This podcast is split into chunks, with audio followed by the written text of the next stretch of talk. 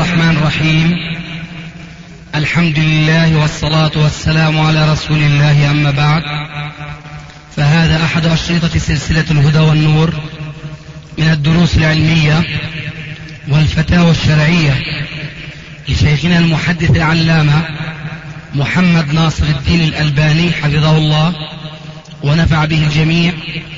قام بتسجيلها والتأليف بينها محمد بن أحمد أبو ليلى الأثري. إخوة الإيمان والآن مع الشريط التاسع والتسعين بعد المئة الثالثة. في عديد من الأحاديث الصحيحة أمره عليه السلام كل مصل سوى المقتدي بالإمام باتخاذ السترة. فقال عليه الصلاة والسلام إذا صلى أحدكم فليصلي إلى سترة لا يقطع الشيطان عليه صلاته. إذا صلى أحدكم فليصلي إلى سترة لا يقطع الشيطان عليه صلاته. كثيرا ما نحدث الناس ونذكرهم بهذا الحديث وبخاصة إذا كان في غرفة مثلا ونراه يصلي لا إلى سترة فيكون جوابه لجهله بهذا الحديث وما جاء في آخره لا يقطع الشيطان عليه صلاته. يكون جوابه على البداهة. يا شيخ ما في حدا هنا؟ الغرفة التي يصلي هو فيها يقول ما في حدا حتى يقطع عليه الصلاة. فنحن نجيبه. يا أخي في حدا لكن أنت لا تراه. هناك شياطين الجن الذين وصفهم الله عز وجل. وصف أباهم وذريته بقوله إنه يراكم هو وقبيله من حيث لا ترونهم. فإذا لا تغتر بقيامك في غرفة محصورة ليس فيها أحد سوى أنت تصلي فتصلي كيفما اتفق. لا إلى سترة أو بعيدة عن سترة بزعم أن لا أحد هناك يمكن أن يمر. فاعلم أن هناك خلقا لا تراهم بعينك ربنا عز وجل خلقهم وابتلانا بهم وهم شياطين الجن. لذلك قال عليه السلام إذا صلى أحدكم فليصلي إلى سترة لا يقطع الشيطان أي خشية أن يقطع الشيطان عليه صلاته.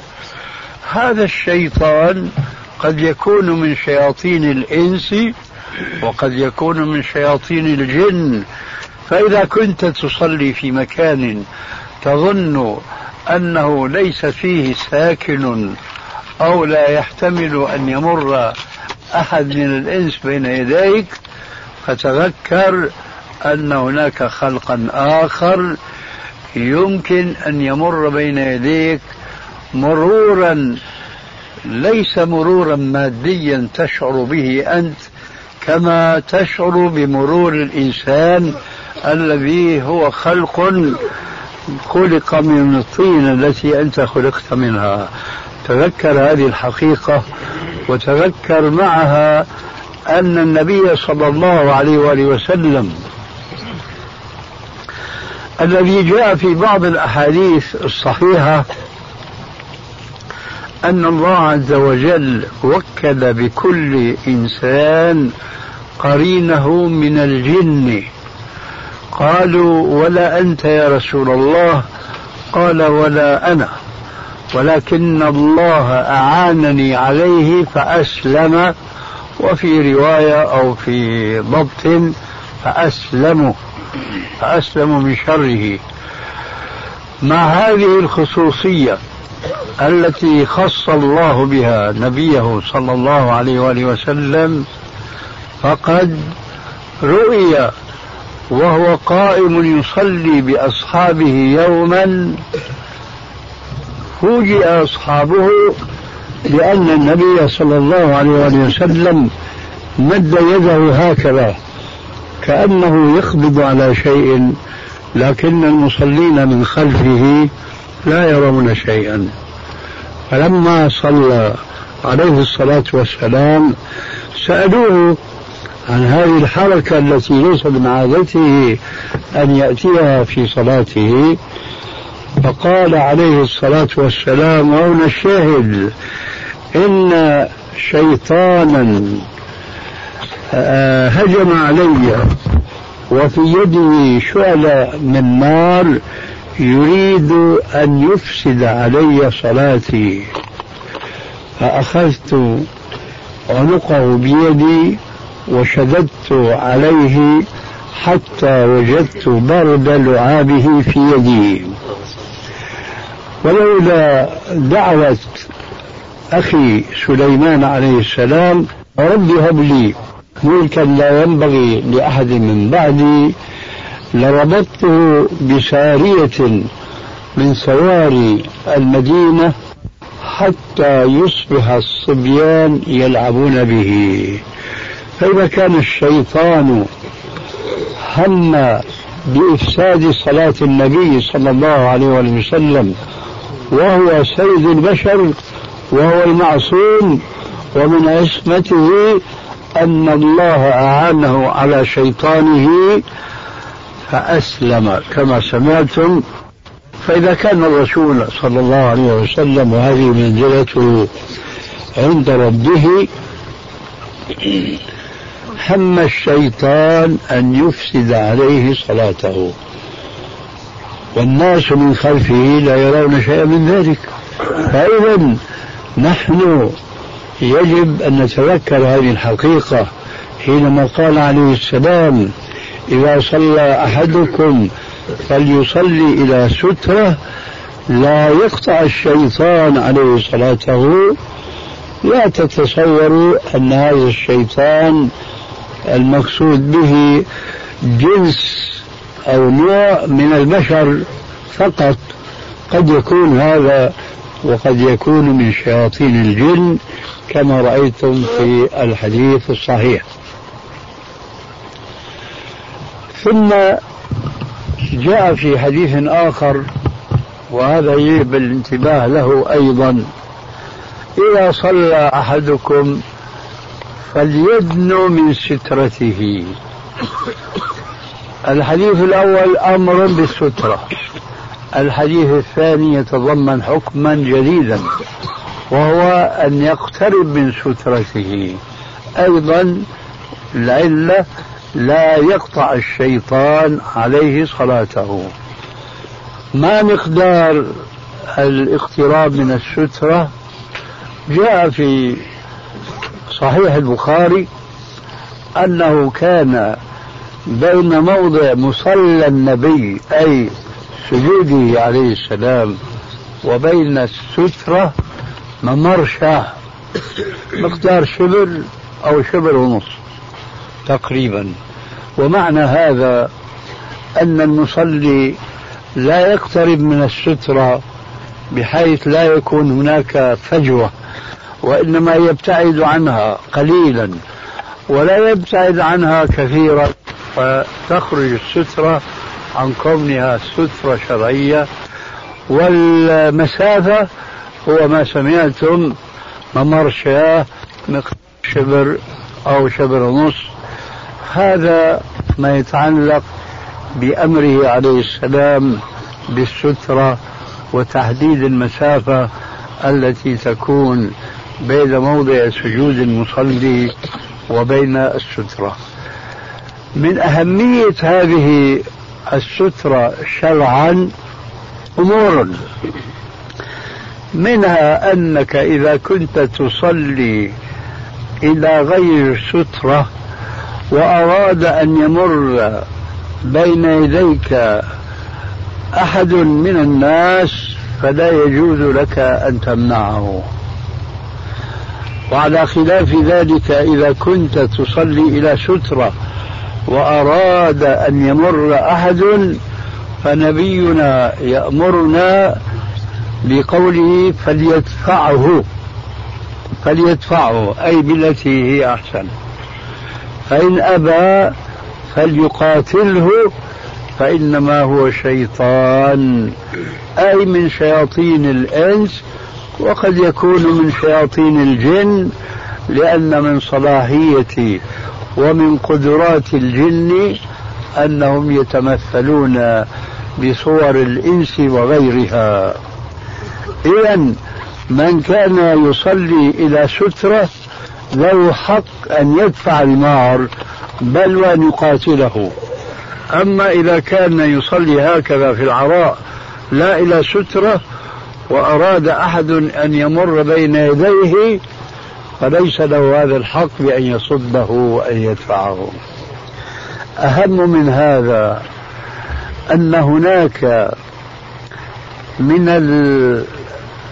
الأشخاص إذا مر بين يدي المصلي ولم يكن يصلي إلى سترة تبطل صلاته. تبطل صلاته. هذا يقع كثيرا خاصة في المسجد الحرام وفي المسجد النبوي ثم سرت عزواهما إلى كثير من المساجد. ذلك قوله صلى الله عليه وآله وسلم ولعلي أنهي الجواب عن هذا السؤال بهذا الحديث. قال عليه السلام يقطع صلاة أحدكم إذا لم يكن بين يديه مثل مؤخرة الرحل المرأة والحمار والكلب الأسود. قالوا ما بال الكلب الأسود؟ يا رسول الله قال إنه شيطان. أيضا هذا الحديث يشير فادفعه فإن أبى فقاتله فإنما هو شيطان. يمكن أن يكون من شياطين الجن تمثل بصورة الإنس. فإذا مرت المرأة بين يديك وأنت تصلي إلى سترة فلا شيء عليك وصلاتك صحيحة. أما إذا كنت تصلي لا إلى سترة فقد بطلت صلاتك بمجرد مرور المرأة كذلك الحمار وكذلك الكلب الأسود.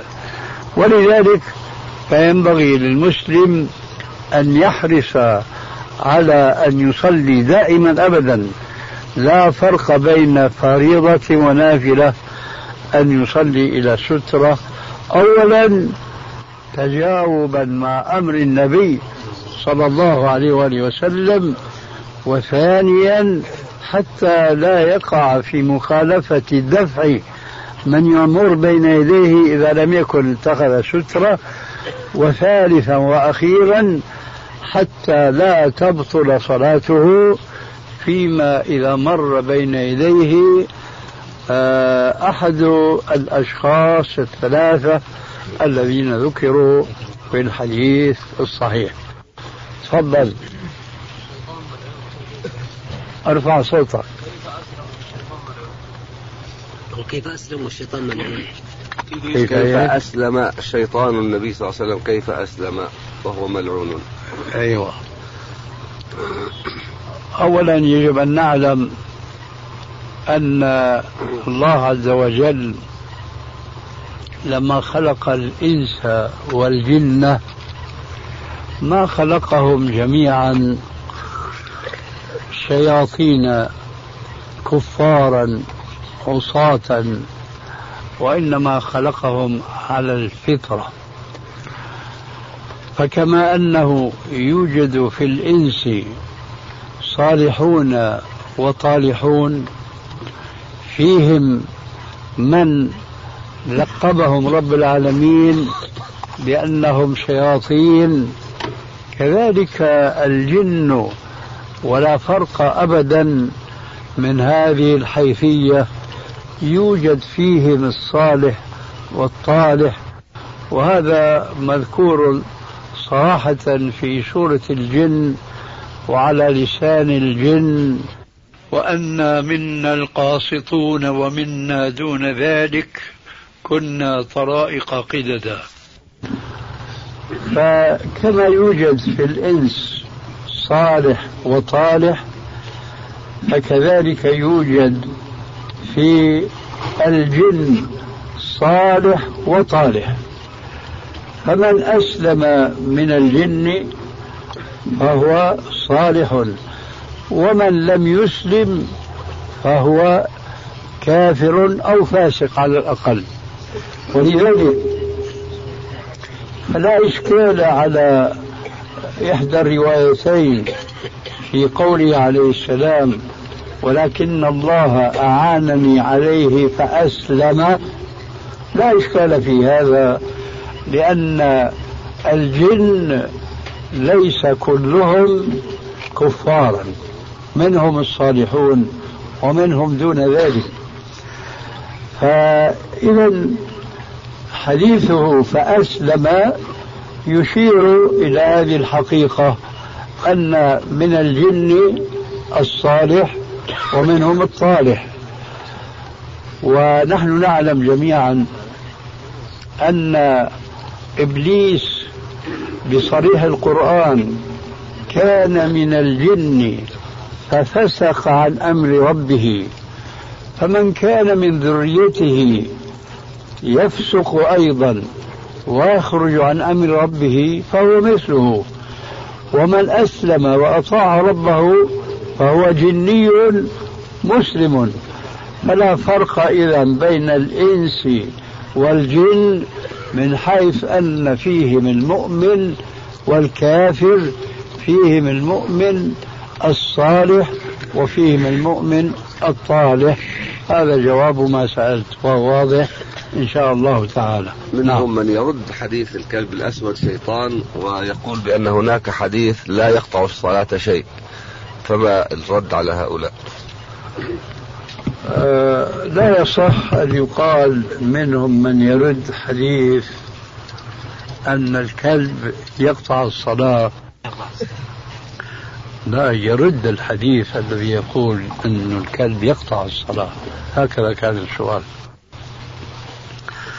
الجواب عن هذه الشبهة بعد أن سمعتم قوله صلى الله عليه وآله وسلم أنه يقطع الصلاة بالشرط المذكور. هذه الأشياء الثلاثة المرأة والحمار والكلب الأسود.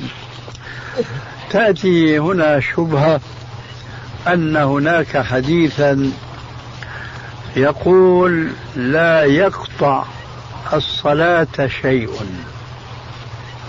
وجوابنا عن هذا الحديث وعن هذه الشبهة أن الحديث النافي لقطع الصلاة حديث منكر ضعيف الإسناد لم يروه أولا أحد الصحيحين. وثانيا في إسناده إنما رواه أبو داود وغيره وفي إسناده من لا تقوم به حجة. وثالثا وأخيرا عفوا قبل الأخير وثالثا أن هذا الحديث مع ضعف إسناده فهو يخالف أحاديث كثيرة صحيحة تصرح بأن الشيطان يقطع الصلاة مع التفصيل بأن هذا القطع قد يكون بمعنى الإبطال كما في الحديث الأخير. وفيه المرأة والحمار والكلب الأسود وقد يكون القطع بتقليل فضل الصلاة وتنقيس أجرها. فهذه الأحاديث التي تصرح بأن هناك شيئا يقطع الصلاة مجموع هذه الأشياء أنه لا يتخذ سترة.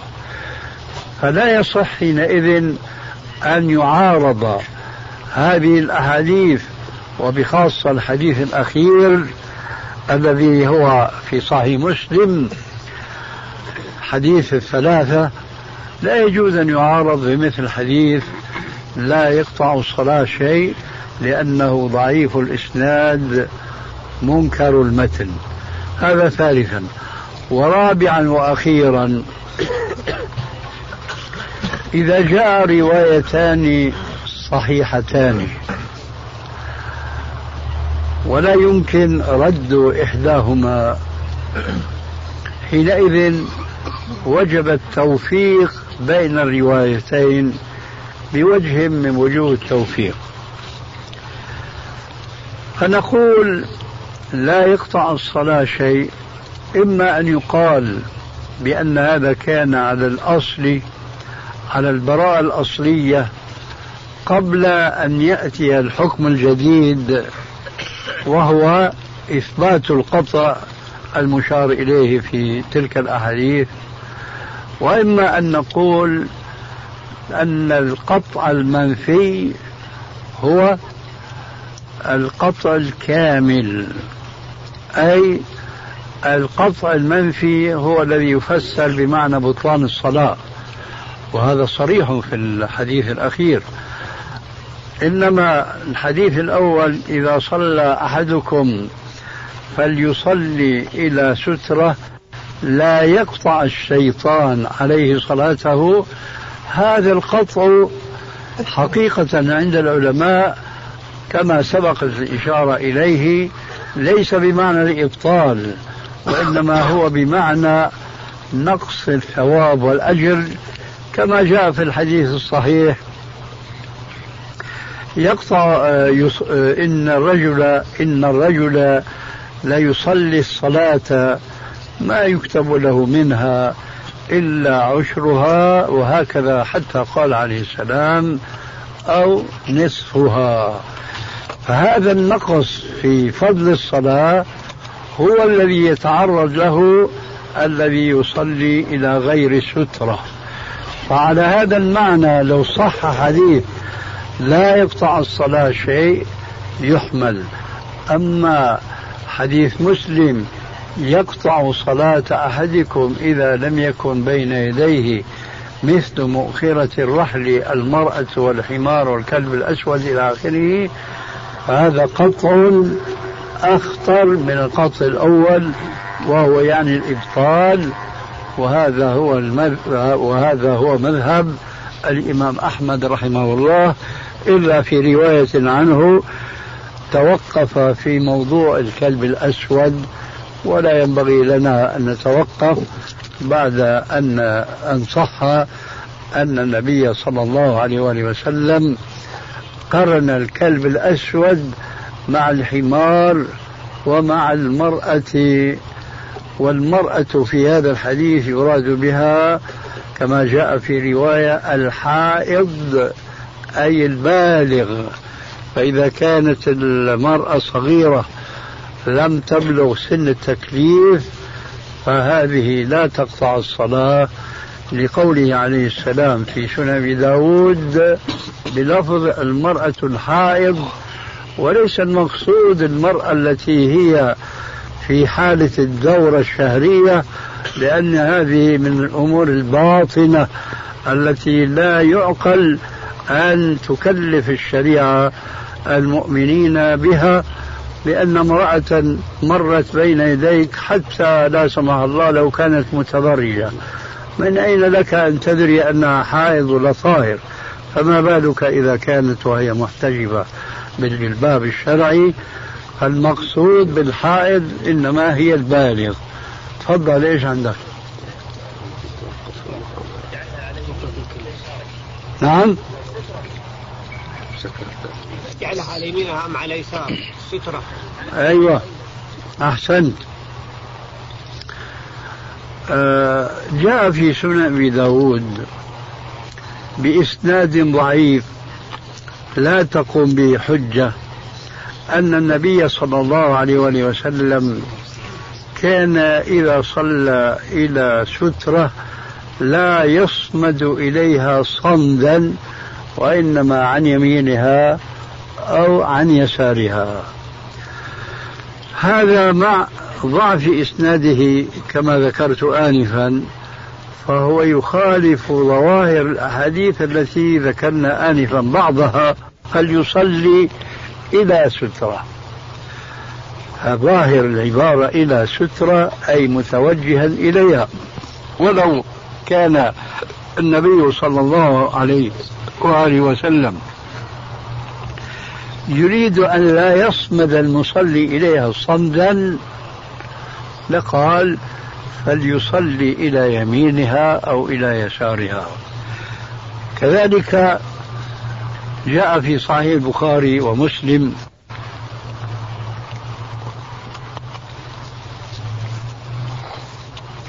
من حديث أبي جحيفة السوائي أن النبي صلى الله عليه وآله وسلم كان إذا خرج لصلاة العيد خرج بلال ومعه العنزة. وهي عصا معكوفة الرأس. فتنصب بين يديه في المصلى فيصلي إليها. فكل الأحاديث متوافرة متضافرة على أنه سواء ما كان منها فعلية أو قولية على أن السترة يتوجه إليها ويصمد إليها صمدا ولا يميل يمينا ويسارا لأن الحديث الذي ورد في ذلك حديث ضعيف. ماذا عن طول السترة؟ وهل يجزئ الخط أو الشيء إذا كان مفتوحا من أسفل؟ طول السترة جاء الإشارة إليه في حديث ما يقطع الصلاة من الأمور الثلاثة وهو قول عليه السلام إذا لم يكن بين يديه مثل مؤخرة الرحل.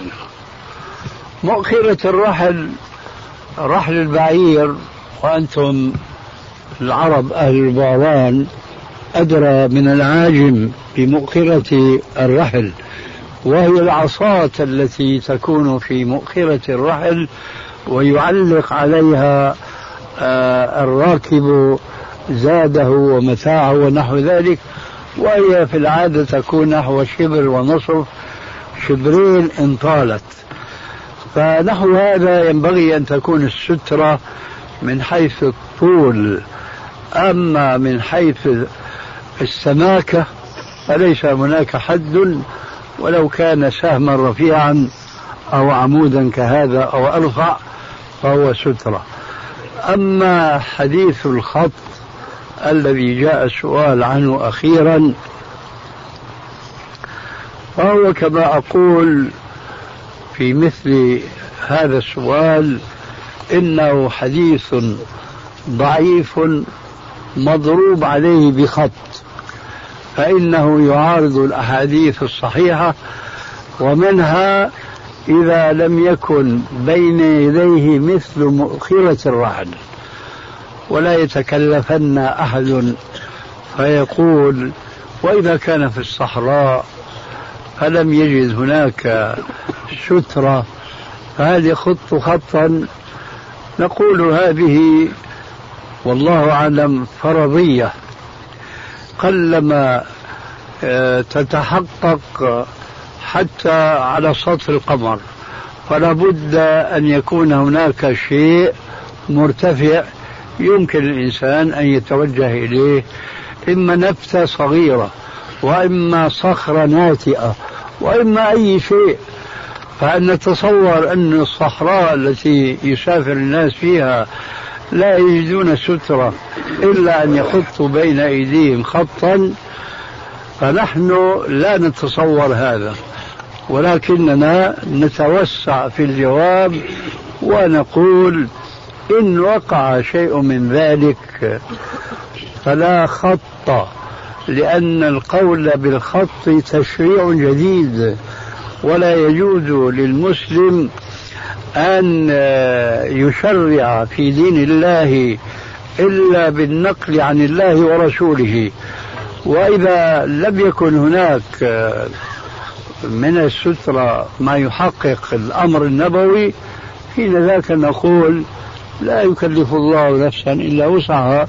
القاعدة العامة صل قائما فإن لم تستطع فقاعدا فإن لم تستطع فعلى جنب.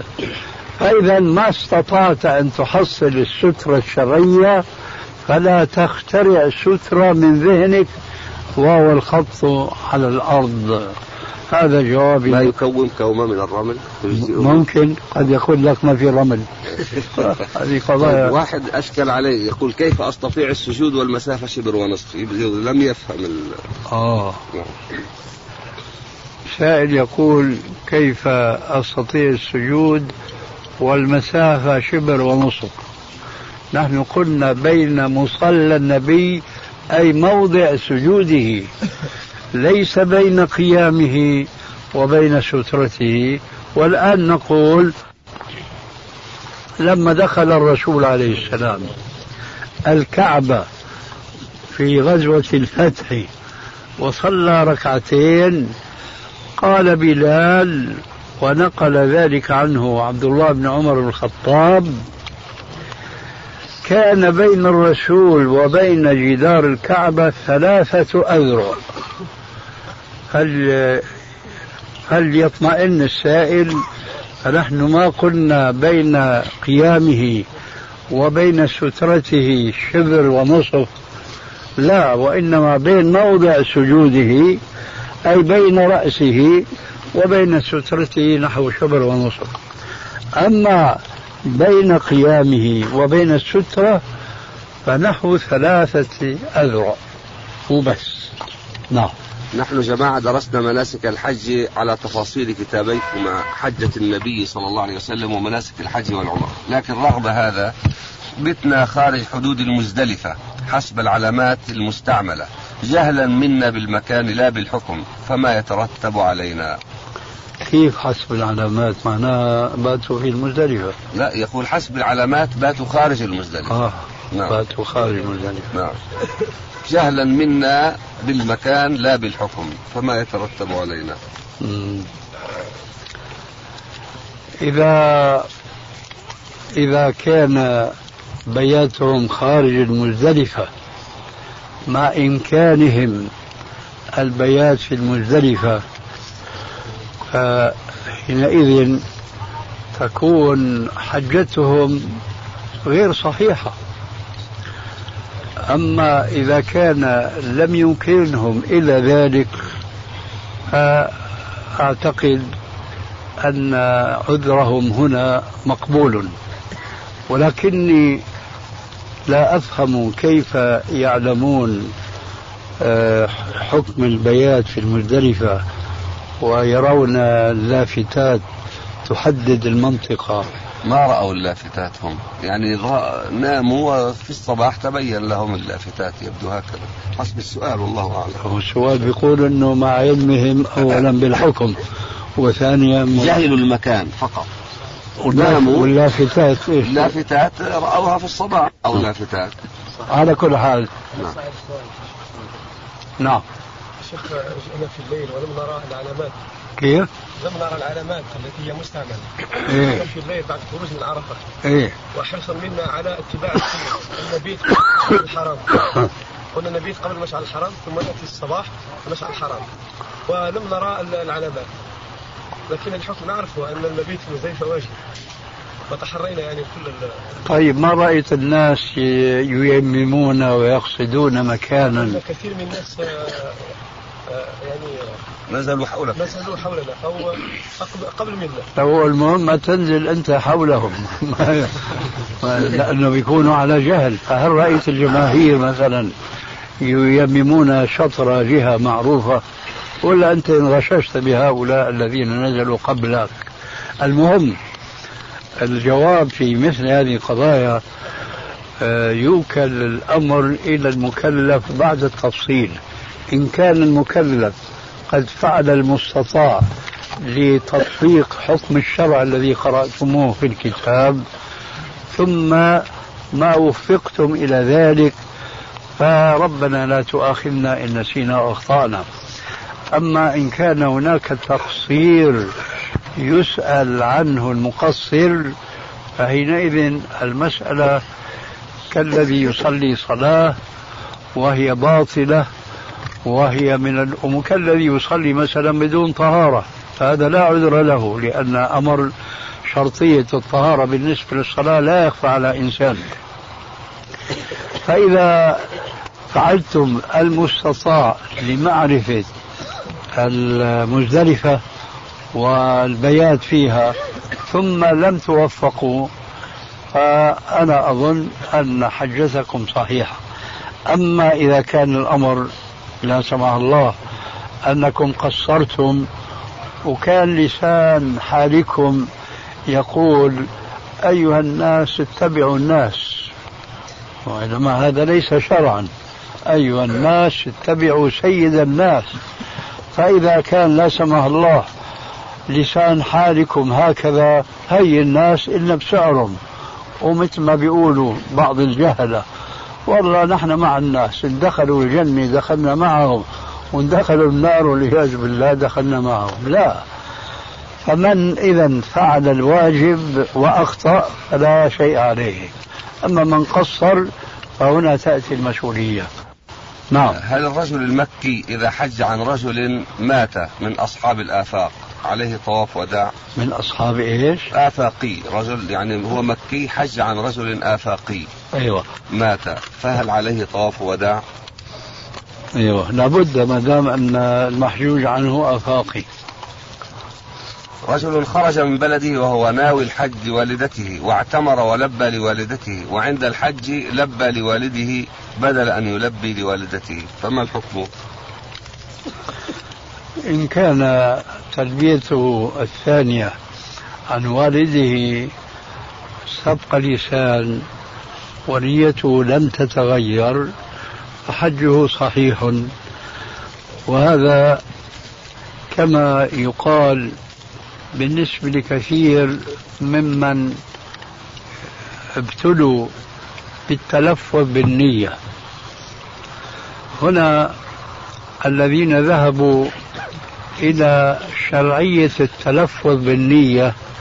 توسعوا في هذه المسألة بعض التوسع محاولة منهم لمعالجة بعض الأخطاء التي تقع من بعض المصلين الذين يتلفظون بالنية.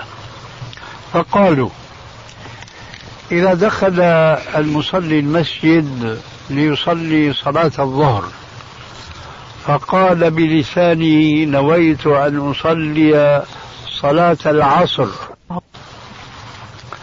وهو يريد أن يصلي صلاة الظهر. فهل صلاته صحيحة أم باطلة؟ قالوا وهذا حق. العبرة بنيته وليس بلفظه. فإن كانت نيته أن يصلي الظهر فعلا وهو وقت الظهر فصلاته صحيحة ولا يضره خطأه لفظا وهو قول نويت أن أصلي صلاة العصر. وعلى العكس من ذلك إذا كان شارد الذهن والبال والخاطر ولما دخل ليصلي صلاة الظهر قال نويت أن أصلي صلاة الظهر لفظه صواب لكن في نيته العصر لشرود باله فصلاته باطلة لأن العبرة بما في القلب وليس بما في اللفظ. فهنا نقول بالنسبة لتلبية هذا الرجل عن أبيه فيما بعد إن كان هذا سبق لسان فلا قيمة له. وإن كان غير نيته فهو ما حج لا عن أمه ولا عن أبيه وعليه أن يعيد الحج من عام قابل عن أمه. نعم. ما دليل عدم صحة آه، حج من لم يبت في المزدلفة؟ هذا السؤال جاء الآن. ونريد تفصيل مسألة الحج عن الغير. هو قوله عليه السلام الصحيح الصريح. لما جاءه رجل أظنه من طي وقال إنه ما ترك جبلا إلا صعده ولا واديا إلا هبطه حتى جاء إلى النبي صلى الله عليه وسلم وهو في المزدلفة. يسأل عن حجه هذا مع هذا الجهد الكثير. هل هو صحيح أم لا؟ فأجابه عليه الصلاة والسلام بقوله من صلى صلاتنا هذه معنا في جمع وكان قد وقف في عرفة ساعة من ليل أو نهار فقد قضى تفثه وتم حجه. قرن أولا الرسول صلى الله عليه وآله وسلم الصلاة في المزدلفة وكان والوقوف على عرفة ساعة من ليل أو نهار قرنهما أولا مع بعض وثانيا ربط على مجموعهما أن من فعل ذلك فقد قضى تفثه وتم حجه. ومعنى ذلك أن من أخل بأحد المقرونين أحدهما بالآخر فما قضى تفثه ولا أتم حجه. أي من كان وقف في عرفة ساعة من ليل أو نهار ولكن ذهب سراعا إلى منى. فما صلى الفجر في المزدلفة فقد أخل بهذا الشرط. تماما كما لو صلى في المزدلفة ولم يكن وقف في عرفة أخل بالشرط هذا وهو الأول. فحينئذ حجته لا تتم. نعم. في شخص معنا أحدث. نعم. كان له حادث سيارة في عرفات. ومنع من قبل الشرطة أن أن يبيت مبيت في عرفات. فلم يستطع أن يبيت مزدلفة حتى الصباح وفري عنه هل هذا يكون حكم مكره؟ ما أنت بتقول منع أن يقف في عرفات. لا وقف في عرفات. إذا لكن حبس في عرفات ولم يطلق صراحة إلا في الصباح. فلم يبيت في مزدلفة طيب آه، هو البيات غير صلاة الصبح في المزدلفة. يعني البيات كله الليل من بعد ما يفيض الناس من عرفات إلى المزدلفة وينامون هناك هذا هو البيات. هذا واجب. لكن أهم من هذا الواجب صلاة الصبح في المزدلفة. فإن كان صلى الصبح في المزدلفة أيضا ما معناها مر مرورا. أي مرور؟ أي نعم. يعود هذا الجواب عن مثل ما سبق بالنسبة للذين آه، باتوا خارج المزدلفة. آه. أيضا هذا مضطر وليس يعني مسؤولا عن تقصيره فنرجو ألا يؤاخذ على ذلك؟ ما يلزم.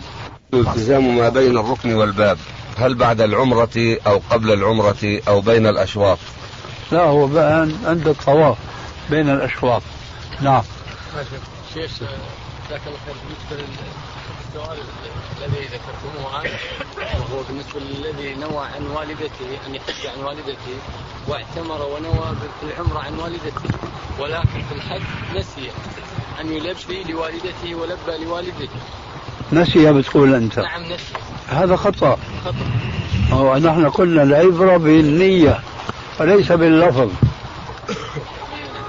ولكن في نيته كان آه، عن أمه. عن أمه.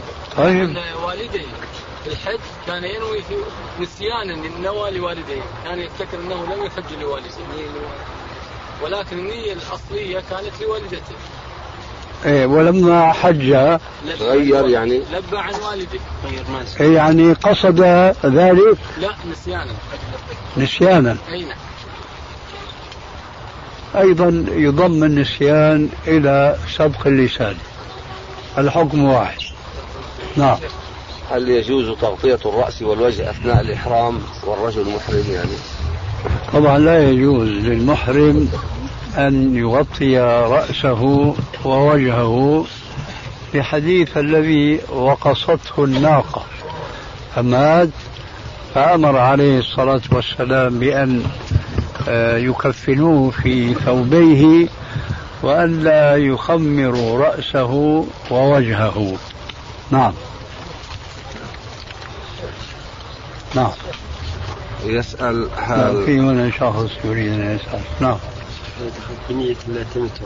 نعم. دخلت بنية التمتع. وبعد التحلل الأصغر من عمرتي بعد ما اعتمرت تحللت اعتمرت آه، عن والدتي. ثم كيف اعتمرت عن والدتك؟ خرجت للتنعيم. بعد الإحرام لبيت آه، لبيك اللهم عمرة عن والدتي. وطفت لا هذا لا يشرع. إذا أردت أن تعتمر عن والدتك فينبغي بعد الحج بأيام أن تعود إلى ميقاتك وتحرم من هناك بعمرة عن والدتك. نعم. آه، لماذا لا تجوز الانتخابات وكيف الوصول إلى إقامة الدولة المسلمة؟ هذا بحث طويل.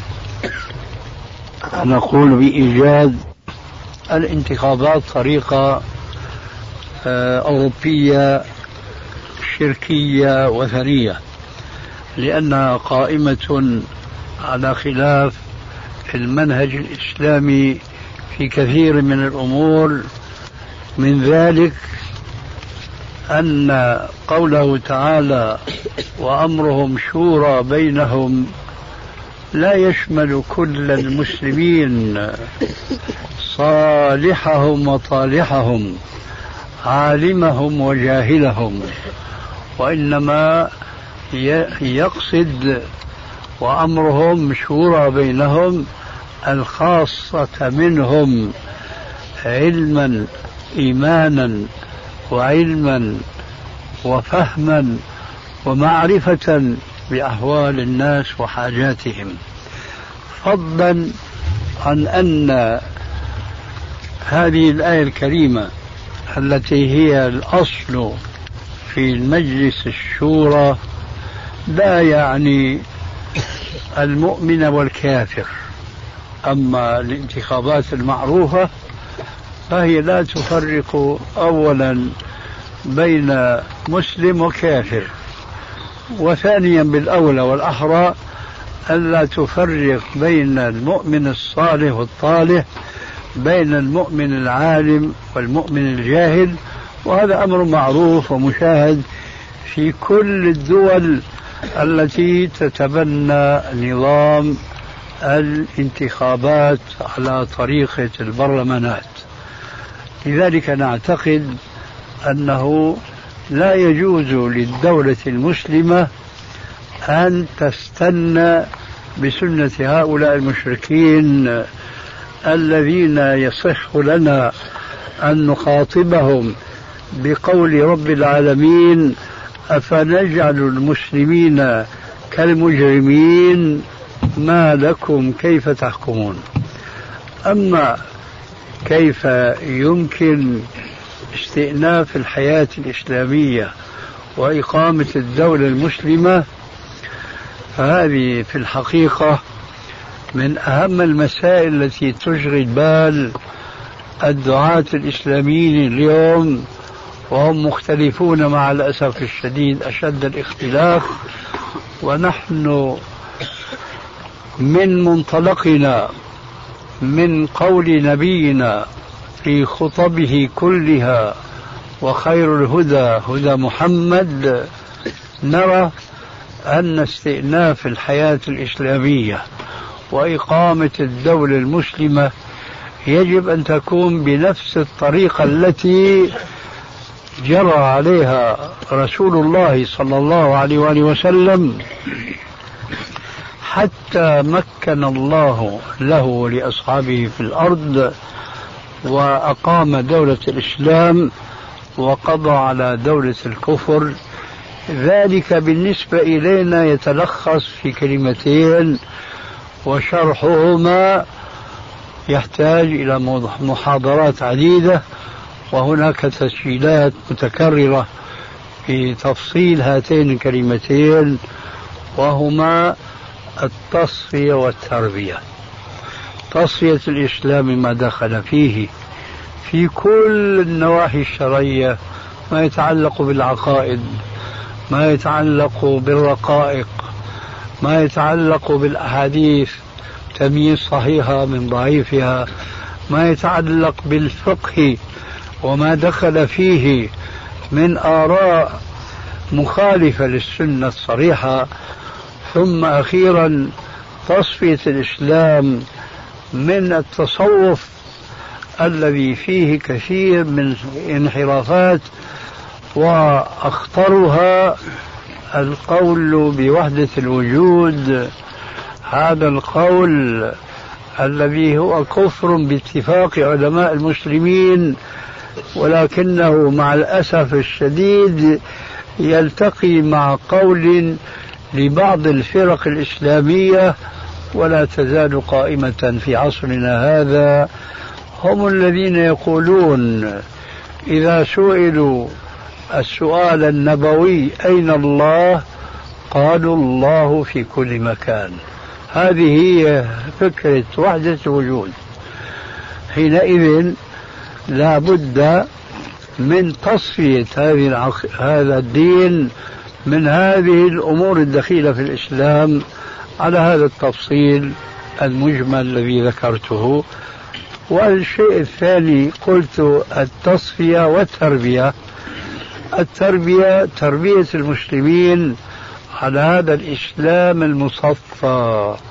وحينئذ يوم يسير المسلمون على هذه التصفية ويربون أنفسهم وأهليهم على ذلك يومئذ تبدأ تظهر تباشير تحقيق المجتمع الإسلامي ثم إقامة الدولة المسلمة. أما وبقاء كل شيء على ما ورثناه وفيه الغش والثمين كما يقال هذا مثله كمثل الدواء الذي خلط فيه الداء فهو إن لم يزد المريض مرضا فسوف لا يحصل به الشفاء ذلك مثل الإسلام إذا لم يصفى مما دخل فيه من هذا التفصيل الموجز الذي ذكرته آنفا. نعم. يقول ابتليت الأمة بالتحزب. مثل ما ابتلي السلف بالفرق والخلف بالتمذهب. فما موقف المسلم منها ثم ما حكمها وحقيقتها وحقيقة التنظيم. وسؤال آخر من غيره ما موقف المسلم من التحزب والتجمع الدعوي من ناحية الولاء والبراء والمحبة؟ لقد تكلمنا عن هذه القضية في جلسة سابقة ولا أرى الوقت الآن مناسب. لنخوض فيه أيضا بتفصيل وربما يكون تفصيلا آخر ولكننا نقول مش معقول لكننا نقول بأن الحزبية في الإسلام آه، أقول الآن عبارة صريحة هي آه، بدعة ضلالة.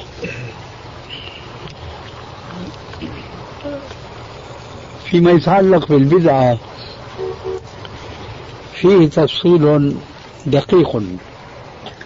البدعة الضلالة هي كل أمر حادث يقصد به التقرب والتعبد به إلى الله تبارك وتعالى.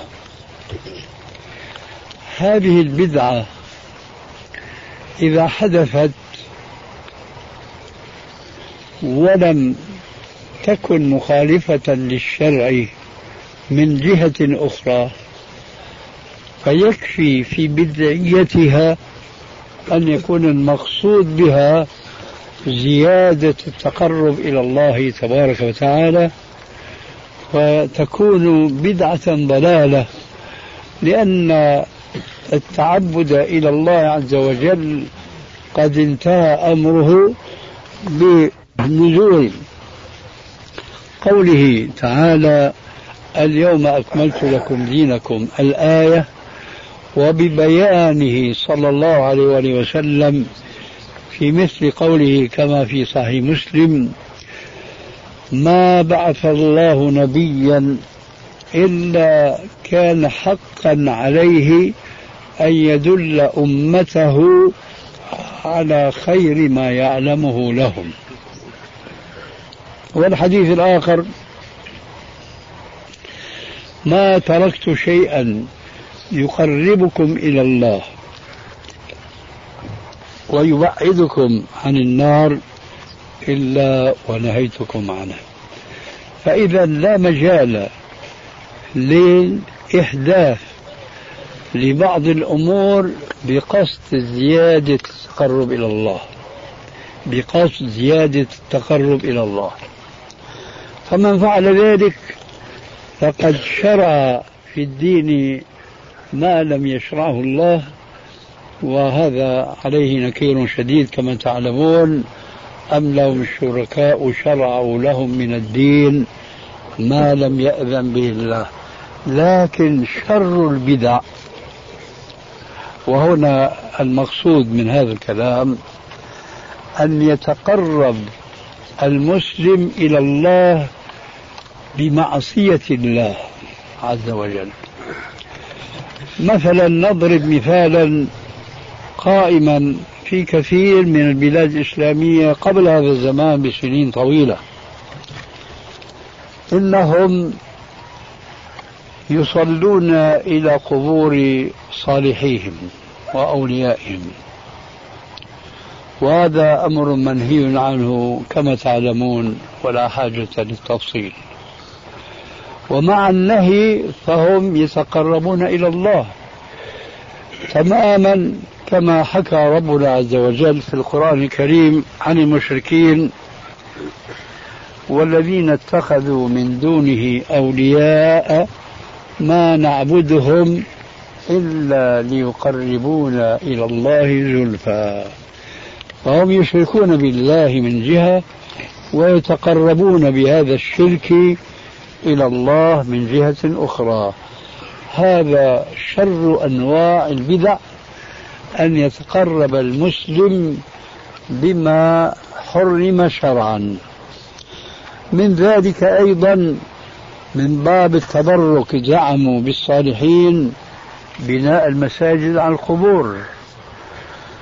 لعن رسول الله صلى الله عليه وسلم من فعل ذلك في أحاديث متواترة.